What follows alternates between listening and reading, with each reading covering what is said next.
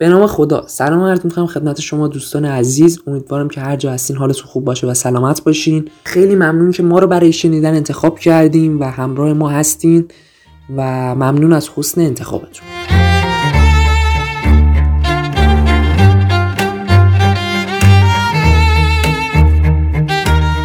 خب اینجا پادکست هشتگ هست و من پویار زایپور هستم و حتما ما رو در پادکست بعدی هم دنبال بفرمایین. بریم سر بحث اصلی.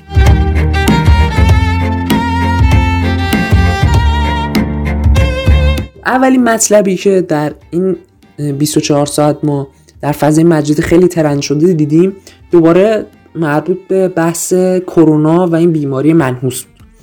خب درباره زدن واکسن که ما بارها با هم صحبت کردیم و امید به این واکسن در مجامع جهانی خیلی زیاد هست و ما هم به عنوان یکی از اون مجامع خیلی امید داریم به واکسن زدن و اینکه بتونه زنجیره این ویروس رو قطع بکنه و زندگیمون به حالت عادی برگرده.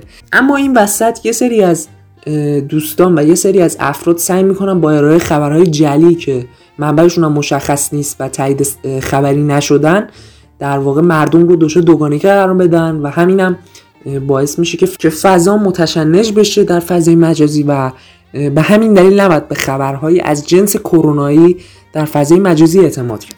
اما یکی از خبرهایی که خیلی جنبه فان و طنز داشت بیشتر، یکی از دوستان بود که ایشون هم حاج آقا هستن و در فضای تلگرام بیشتر کار میکنن و فضای حضوری ما یا خیلی از دوستانی که برایشون دنبال میکنن و کانال تلگرامشون دنبال میکنن بساط حضوری شرفیاب نشدن و ایشون رو ندیدن. ایشون با اظهار نظراشون و وایساشون خیلی معروفن و در واقع همه چی هم اظهار نظر میکنن و موضوعی نیست که ایشون درش ورود نکنه و میتونم بگم ایشون همه چی دونه در واقع.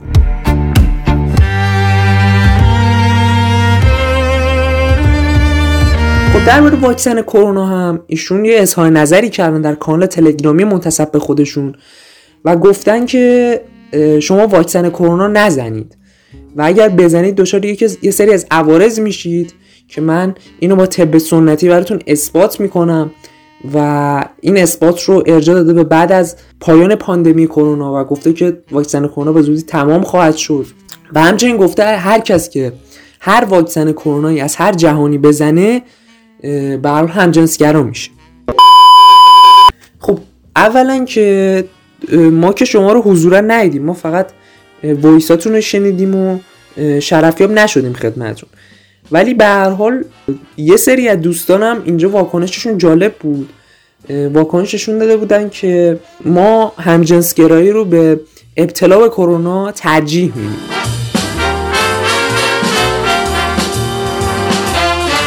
و یه سری هم گفته بودن که بیا برامون اثبات کن، ما منتظریم و بله مورد عنایت قرار گرفت.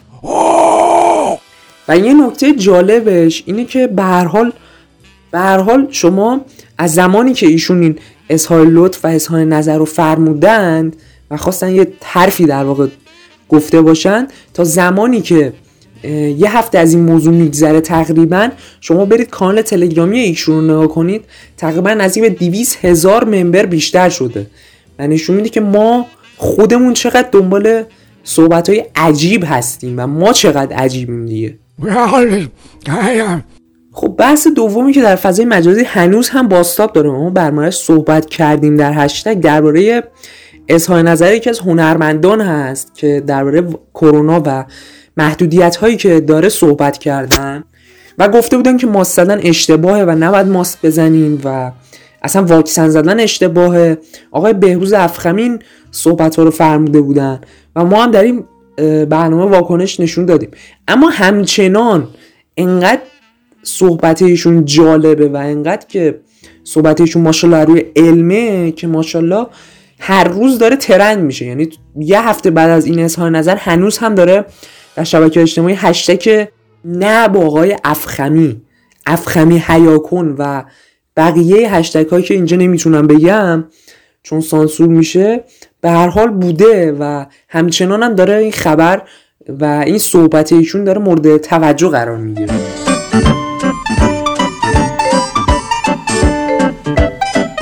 دیگه از فردا هر هنرمند یا هر دوستی رو شما ببینین برای اینکه مثل آقای افخمی معروف بشه و مثل آقای افخمی به هر حال ویدیوش دید بخوره و سینگ بخوره، درباره هر چیزی یه سری صحبت میکنه، میگه این اشتباهه اون اشتباهه.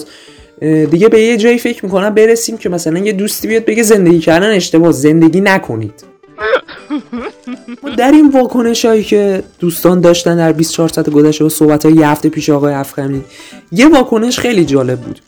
آقای افخمی پیجی در اینستاگرام ندارن و پیج رسمی ندارن برای فعالیت، اما یه پیج‌های فیک به هر حال هستن که در همه جا به نام اشخاص و هنرمندان فعالیت میکنن.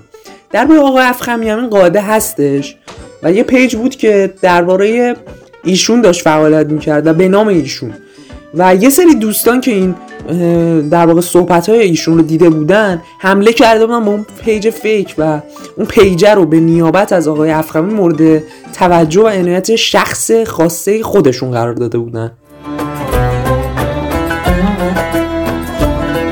به طوری که صاحب اون پیج یه استوری گذاشت در 10 ساعت گذشته و یه عکس از شناسنامه‌اش منتشر کرد، گفت ایشون منم و اگه بخواید میتونم لایوم بذارم، من آقای افخمی نیستم، هشتگ من افخمی نیستم.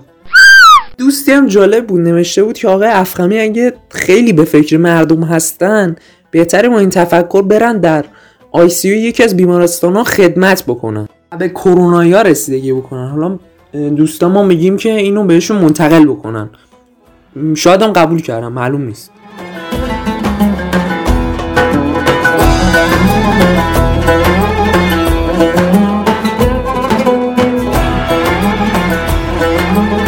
خب خیلی ممنونم که این قسمت هم همراه ما بودیم و این پادکست رو، امیدوارم که همچنان سلامت باشیم و ما رو پیگیری بفرمایید و ما در مجموعه پادباز نیاز به حمایت شما داریم. خیلی متشکرم، خدا نگهدارتون.